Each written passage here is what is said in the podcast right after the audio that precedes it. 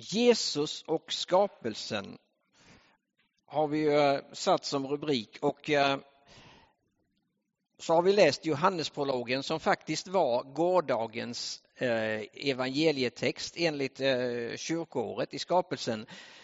Och det är ju en sån där fantastisk inledning på Johannesevangeliet. I begynnelsen var ordet och ordet var hos Gud och ordet var Gud. Det var det första vi fick lära oss av Stig Wikström när vi skulle läsa grekiska så var det att traggla in det första kapitlet i Johannesevangeliet, alltså de första verserna här, eh, prologen då, en arche. Det, det var det absolut första i begynnelsen. Det finns tre sådana öppningar i Bibeln egentligen. Eh, Den första kom ju på Bibelns första blad kan man säga egentligen när eh, det står i begynnelsen skapade Gud himmel och jord. Då är det som om dörrarna slås upp och vi är på väg in i ett stort drama. I begynnelsen skapade Gud himmel och jord. Och ingen, ingen av oss vet egentligen när detta i begynnelsen var. Fast många har försökt räkna ut det men, men vi vet bara det i begynnelsen. Och så säger Johannes i eh, sitt evangelium, precis som vi läste, i begynnelsen var ordet och ordet var hos Gud.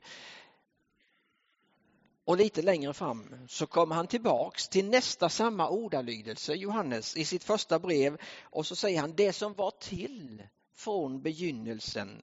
Det vi har hört, det vi har sett med egna ögon, det vi har skådat och tagit på med våra händer, det är vårt ärende, livets ord. Ja, livet blev synligt och vi har sett det och vittnat om det och vi förkunnar för er det eviga livet som var hos Fadern och blev synligt för oss. Så det är som att det finns två stora viktiga parallella drag genom hela eh, Guds historia, höll jag på att säga, med oss. Det ena är ju skapelsen där allting blir till.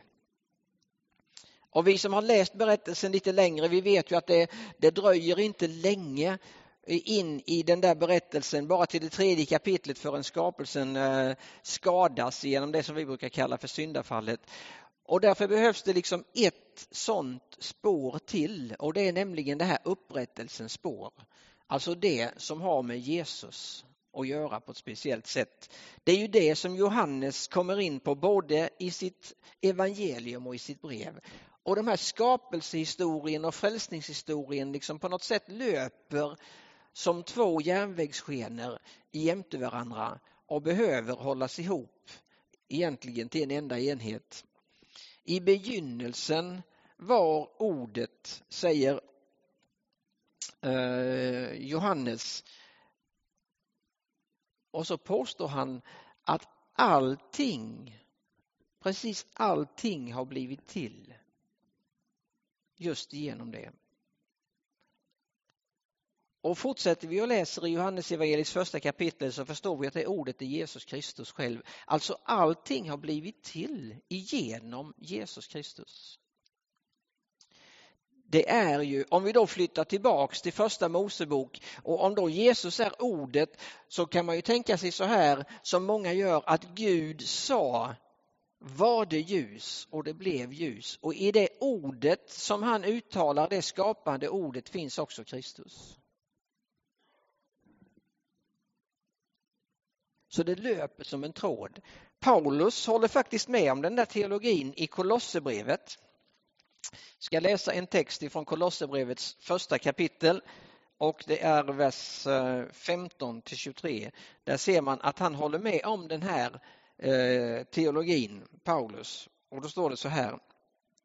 Han är den osynlige Gudens avbild, den förstfödde i hela skapelsen. Ty i honom skapades allt i himmelen och på jorden, synligt och osynligt, troner och herravälden, härskare och makter. Allt är skapat genom honom och till honom. Han finns före allting och allting hålls samman i honom. Och han är huvudet för kroppen, för kyrkan. Han som är begynnelsen, förstfödd från de döda till att överallt var den främste. Ty Gud beslöt att låta all fullhet bo i honom och genom hans blod på korset stifta fred och försona allt med sig genom honom och till honom, allt på jorden och allt i himmelen. Där har vi det igen. Skapelsehistorien och frälsningshistorien lever sida vid sida och de behöver varandra. Alltså Jesus är alltings ursprung skulle man kunna säga då. Om man nu pratar om Jesus och skapelsen då, då är det ju liksom ehm, en, en bra utgångspunkt. Allt är skapat av honom och till honom. Skapelsen är ju den där punkten som då alltså på något sätt inrymmer Gud i alla led, höll jag på att säga. Och det är väl därför det är så här att man behöver inte vara kristen, man behöver inte vara troende för att gå ut exempelvis och sätta sig vid en sjökant eller vid, vid, vid eh, havet eller någonstans och så få den där upplevelsen av Gud. Och säger man då att man inte är kristen, att inte man tror, man kanske till och med är ateist, så kan man ändå höra en del när de intervjuas så säger de, ja men det var nästan som en religiös upplevelse, säger de. Det var nästan som en religiös upplevelse. Det är inte så konstigt för det är ju just det det är. Om nu är, allt är skapat genom Kristus, det är Gud som har gjort det, så är det väl inte så konstigt att det blir en religiös upplevelse. När du möter själva skaparen i skapelsen i den keltiska andligheten så är skapelsen så viktig, den, den flyttas fram så pass, då säger man så här att skapelsen kallar man för Bibeln del 2. Och det är lite märkligt för Nils-Erik sjöng den där sången när vi var ute i, eh, på Junegården fast med en liten annan text. Eh, och eh, som Victoria, eller vad säger jag, som Rebecka sjöng här nu i Tänk att få vakna och jag visste inte det innan, men när jag läste på lite om det där så är det faktiskt så här att det står i vår psalmbok att den har sina rötter någonstans på 1931 eller något i den stilen. Eh, men i förra veckan läste jag om att den har sina rötter i mitten på 1600-talet. Och det är en, en, en keltisk kvinnlig förkunnare som har skrivit den här sången egentligen från början. Om skapelsen och skapelsens skönhet. Så om skapelsen är så intimt förknippad med Jesus, om det är så här att det faktiskt är så att vi är skapade till Guds avbild, du och jag, vi är skapade till original och inte till kopior. För det finns ju ingen som är den andra lik. Sen försöker vi liksom med olika metoder efterlikna varandra. Men från början är alla original. Så underbart vackert skapade enligt eh, 139 psalmens författare David. Men om det nu är så att Gud verkligen är ursprunget till allt liv, om det har skett i och genom Jesus Kristus, då är det väl så här att då är det väldigt svårt att helt och hållet avsäga sig Gud. Om det är där vi lever och rör oss och är till i hans värld, då blir det ju en paradox. Det blir ju som att försöka rymma hemifrån nästan fast man är hemma. Det går ju naturligtvis men, men det blir ju lite konstigt, eller hur? Sen är det ju naturligtvis så där att alla menar ju inte att det är Gud som har skapat allt. En del menar ju att inte det, det har eh, hänt på detta viset utan det har hänt ändå. Eh, som när en eh, professor och prästen, den anglikanske prästen Gerald Coates samtalade i tv-program för ett antal år sedan om just detta med skapelsen och professorn ganska tidigt i programmet eh, gör sig lustig över Gerard Coates som menar att det är så här att han tror på en gud som har skapat någonting av ingenting. Och då tänker han så här man att han ska försvara det men det gör han inte förrän lite längre fram. Eh, då kommer Gerald Coates tillbaks till det här och så får han tillbaks repliken professorn och så säger han det är märkligt att du tycker att det är märkligt att jag tror på en Gud som har skapat någonting av ingenting. Jag tycker det är märkligare att du tror på att det är ingenting som har skapat någonting av ingenting. Säger han. Ja, hur vi än vänder oss så någonstans så måste det ju förklaras varifrån kommer det? Det blir ju inte lättare av att inte det kommer ifrån ingenting. Eller hur? Vem skapade de där första beståndsdelarna som gav upphov till energin? Vem skapade allt detta? Problemet kanske har varit att vi som kristna eh, många gånger och ibland i kyrkan har vi fastnat så enormt mycket vid hur-frågan. Alltså hur gick det till när Gud skapade? Skedde det på sex dagar eller skedde det på si och så mycket tid? Eller skedde det? Men faktum är att det står väldigt lite i Bibeln om hur det gick till. Och de texterna där det står hur det gick till, typ första Moseboks eh, två första kapitel, där är det ju mer en poetisk eh, berättelse och inte en vetenskaplig berättelse egentligen. Det gör ju att, att om vi fastnar i hur-frågan så får vi ju nästan alltid problem. Bibeln svarar på vem som har skapat. Vem är grunden till alltihop? Francis Collins har hjälpt oss att reda ut detta lite. Jag tycker han har skrivit en fantastiskt bra bok som heter Evolutionens Gud. Eh, och den tål att läsas. Den är inte helt lättläst i alla sina stycken men den tål verkligen att läsas. Eh, Francis Collins är en av dem som var med och upptäckte det mänskliga genomet, alltså den mänskliga eh, arvsmassan. Så han är en, en ganska skärpt kille kan man säga. Och han menar att det absolut går att förena exempelvis evolution och kristen tro. Eller en utveckling, alltså inte det, att det ser ut hur som helst men han, han har inget problem med det alls. Och han citerar Stephen Hawkins bland annat i sin bok och så säger han så här. Det vore mycket svårt att förklara varför universum måste ha börjat på just detta sätt annat än att det representerar en gudomlig handling av en gud som avsåg att skapa varelser som vi. säger. Alltså Guds tanke finns ändå med hela tiden. Arno Penzias, en gammal nobelpristagare, säger i samma bok det bästa data vi har är exakt det jag skulle kunna förutse om jag inte hade haft något annat att tillgå än de fem Moseböckerna, Saltaren och Bibeln som helhet. Säger.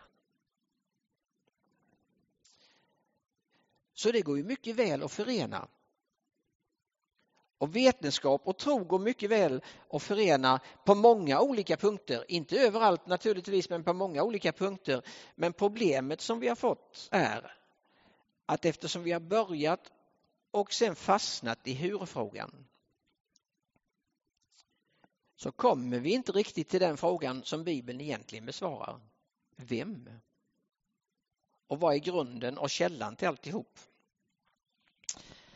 Går man över på svensk mark så hittar man ju eh, Stefan Edman. Och jag var tvungen att läsa lite av honom efter, eh, inför den här predikan också. I den där boken Solvarv bland annat. Där börjar han med en dikt. Havet och skogen och lövsångaren som skvätter från gren till gren.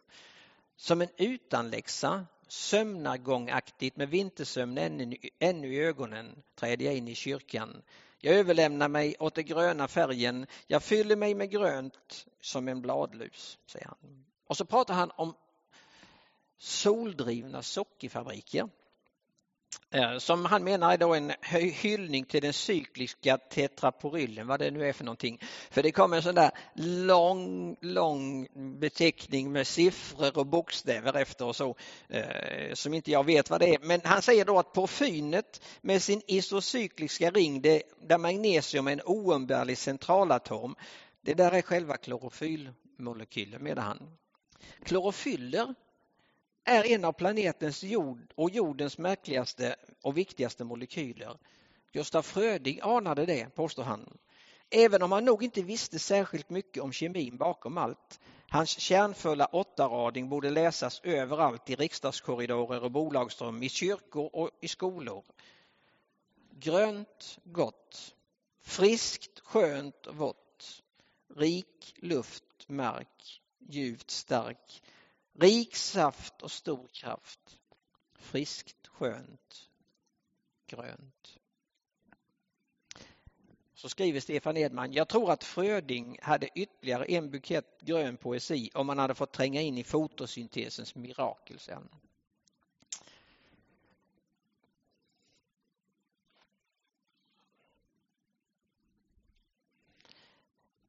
Här har jag ett sånt här litet blad som jag tog hemifrån Eh, innan jag gick idag. Och då skriver Stefan Edman, i en enda kvadratcentimeter blad så finns det 400 000 celler. Var och en med 100 kloroplaster, alltså totalt 40 miljoner gröna socker och syrgasfabriker.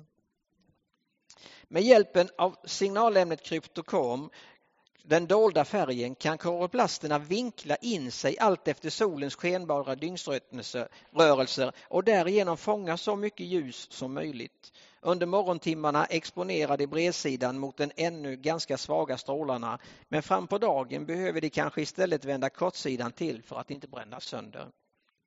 Kloroplasten omges av ett dubbelmembran och innanför den finns en vattenlösning av enzymer, stroma. Här ligger tylakoiderna tillplattade blåsor av, eller membraner fullpackade med klorofyllmolekyler. Det är fotosyntesens allra heligaste rum. Hit in, genom bladhud och membraner tränger solens långvågiga röda och korta blå strålar. På åtta minuter har de susat igenom rymden hit från vår stjärna.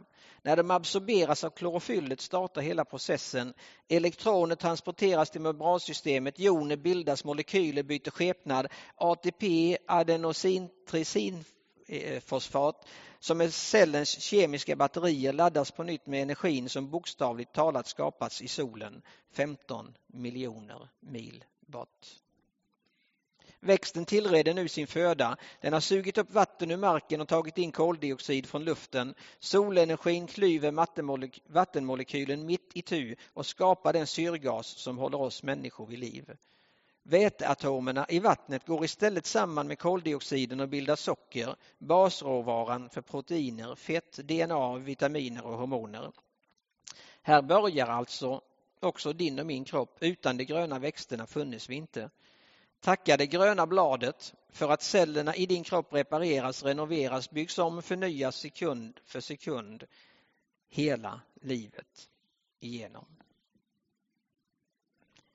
Stefan Edman i högform. Han är ju, kan ju berätta ett och annat för oss naturligtvis. Så skapelsen är ju alltså det är helt obegripligt när man försöker att sätta sig in i det lite grann så, så svindlar ju tanken i det som Gud har gjort. Och allt blev skapat i, genom Jesus Kristus och till honom, säger Nya Testamentet. Det är väl inte så underligt då att när Jesus går omkring på den här jorden när Gud blir människa i Jesus Kristus och går omkring på den här jorden, då är det väl inte så underligt att han känner sig väl hemma med skapelsen. Så när han ska berätta om hur det är med oss människor, att vi är så olika, när vi får höra Guds ord, att vi liksom, en del blir det bra för, en del lägger det åt sidan och sådär. Då gör han sig, ja men då säger han, det är som när man sår, säger han. En del hamnar på stenen, en del hamnar på vägkanten, en del hamnar bland tisterna. En del hamnar, säger han, i den goda jorden. Och hur är det med himmelriket egentligen, frågar de honom. Jo, säger han, det är som ett, eh, ja, det är som ett senapskorn, säger han. Eller som en skatt som är gömd i åkern. Och så berättar han det ena efter den andra. Och så berättar han om fåret som har kommit bort och så berättar han om fikonträdet som ska berätta för oss hur det är med tidernas tillstånd eller om vinstocken. Som han tar en bild av sig själv. Det är så naturligt för honom att plocka in bilderna ifrån det som är runt omkring honom och göra det till undervisning. Det skulle man kalla pedagogik på hög nivå. Men allt har ju kommit till genom honom och till honom. så visar han naturligtvis att han är herre över skapelsen på flera olika punkter. Jag menar, när han stillar stormen exempelvis. Eller när lärjungarna kommer Petrus och de är lite förtvivlade och de frågar varför betalar inte du kyrkoskatt? Och då säger han till Petrus, gå ner och släng ut en krok och ta upp första bästa fisk. Och så gör han det. Öppna munnen på den, säger Jesus, och det är ett mynt. Säger han, gå och betala skatten för dig och mig, säger han. Eller när det har varit helt misslyckat med fiskafänget, då kommer Jesus med den lysande idén, lägg ut näten på andra sidan båten. Hur långt kan det vara liksom? Men allt är ju skapat genom honom och till honom.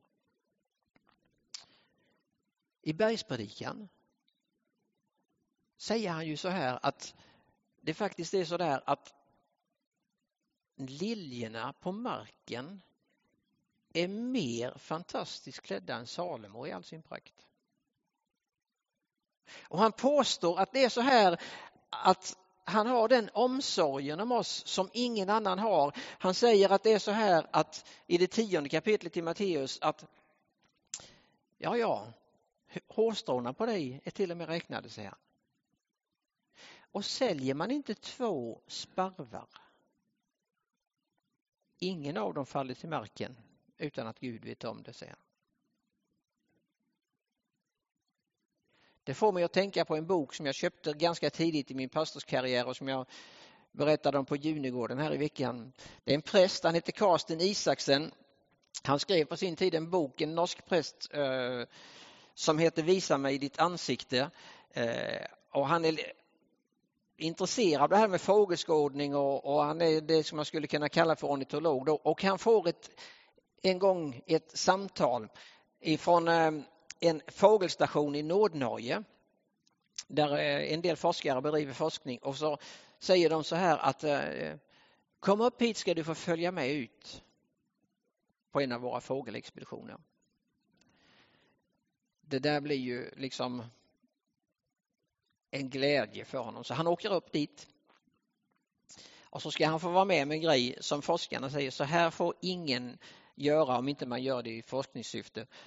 Man åker till en av de här fågelöarna som är helt kala, det är som en klippa bara.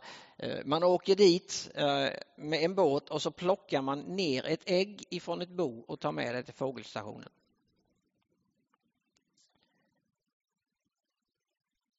Så kläcker man det där ägget på fågelstationen under några dagar. När ägget är kläckt och ungen är det, piper så gör man den där turen igen. Man tar ungen, åker ut till fågelön men lägger den på andra sidan ön i ett främmande fågelbo. Sen åker man ut med båten och lägger sig och så tittar man med kikare och så konstaterar man att ganska snart så börjar liksom en fågel cirkulera över de andra. Dyker ner i det främmande boet, hämtar in upp ungen och tar hem det till sitt eget bo. Och då säger forskarna så här att vi har anat det länge att det redan i det stadiet, liksom när ungen utvecklas, att det finns en kommunikation mellan mamma och unge. Men så är det väl, ni som är föräldrar, när de var små och skrek, även om det var många barn runt omkring så hörde ni ändå att det var er dotter eller er son som skrek, eller hur? Det är något i oss liksom, som han har lagt ner. Så fast vi på jorden är många miljoner som vi sjöng i den här sången. Alltså hur går det till? Ja men ändå någonstans där när du ber så hör han att det är du som ber. Att det är din röst.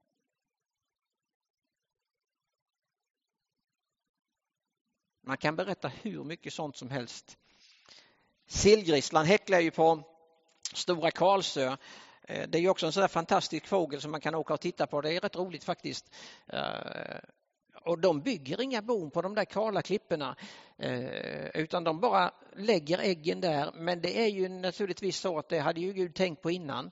Så att de får inte de här vanliga äggen som är formade på vanligt vis utan deras ägg är konformade. Så att när vinden kommer och blåser så snurrar det bara runt sin egen axel så här och trillar aldrig ner i havet. Genialiskt. Inte en sparv faller till marken utan att Gud, er himmelske far, vet om det, säger Jesus i sin berättelse. Och det är precis så det är. Man kan ju naturligtvis välja att tänka så här att det är ingenting som har skapat någonting av ingenting. Eller så kan man välja att tro att det faktiskt finns en Gud som har skapat någonting av ingenting. Och när det där någonting, den där planeten Tellus som vi lever på, eh, brast liksom på något sätt så började han om i sin skapelse genom att sända sin egen son Jesus Kristus. För den personliga omsorgen har han om dig och mig. Jag väljer att tro på att det finns en Gud som faktiskt har skapat av ingenting. För jag tror att det är lite sådär som Roland Utbult påstår att det är. När jag tänker på vad han gjort genom tider som gått hur han vandrat med sitt folk och hjälpt dem genom allt. När jag ser på mitt eget liv kan jag se Guds hand. Trots smärta och prövningar och ensamhet ibland. För min Gud är verklig, hans ord har kraft. Han har för och i mitt inre finns en glädje jag aldrig förut haft. Min Gud är verklig, jag har bevis. Han har förvandlat mig, min Gud är verklig. När jag ser på hans skapelse, allt som han tänkt ut för att ge oss harmoni med hela vår natur. Men det största under som finns, det gavs på ett kors. När döden förvandlas till liv och skulden lyftes bort. Ja, min Gud är verklig. Hans ord har kraft. Och i mitt inre finns en glädje jag aldrig förut haft. Min Gud är verklig. Jag har bevis. Han har förvandlat mig.